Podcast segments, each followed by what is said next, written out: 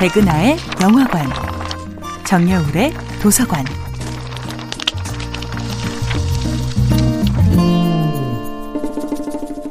안녕하세요. 여러분과 아름답고 풍요로운 책 이야기를 나누고 있는 작가 정여울입니다.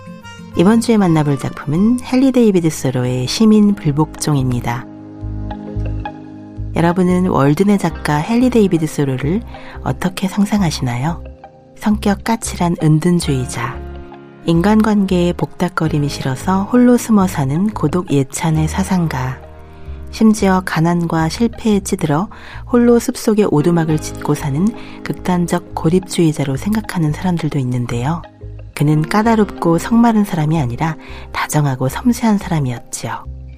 그에게 월드노스는 은둔의 장소가 아니라 혁명의 장소였습니다. 소로는 안타깝게도 너무 짧은 인생을 살았지만 삶이 끝날 때 그 어떤 후회도 남기지 않았습니다. 소로는 세상을 떠날 때 이렇게 말했다고 합니다. 참 아름다운 여행이었어. 하지만 더 아름다운 여행이 기다리고 있단다. 그에게는 삶 자체가 아름답고 완벽한 여행이었으며 죽음 이후의 세계는 또 하나의 아름다운 여행이었습니다. 소로는 단지 월드의 작가에 그치는 것이 아니라 뛰어난 시인이자 다정한 생태주의자이자 열정적인 시민운동가였습니다.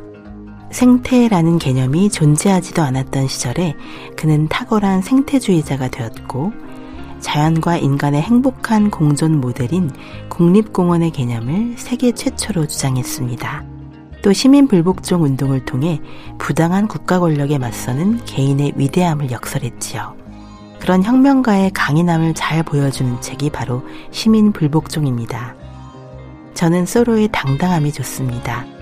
그는 흑인 노예를 착취하고 인디언을 차별하고 학살하는 미국 정부에 저항하는 의미로 인두세를 내지 않았고, 그로 인해 감옥에 들어갔을 때도 전혀 당황하지 않고 마치 기다렸다는 듯이 정의롭지 않은 사회와 정의로운 개인 사이의 위대한 투쟁의 서막을 알렸습니다. 저는 소로의 따스함이 좋습니다. 그는 도망치는 흑인 노예를 여러 번 숨겨주었으며 동물을 너무 사랑한 나머지 자신이 사랑하던 말이 보이지 않았을 때 온 마을을 헤집으며 말을 찾으러 다녔을 정도입니다. 월든이 인간과 자연의 행복한 공존을 이야기하고 있다면 시민 불복종은 깨어있는 시민의 아름다움, 자유로운 인간들의 공동체로서의 국가를 이야기하고 있습니다. 정여울의 도서관이었습니다.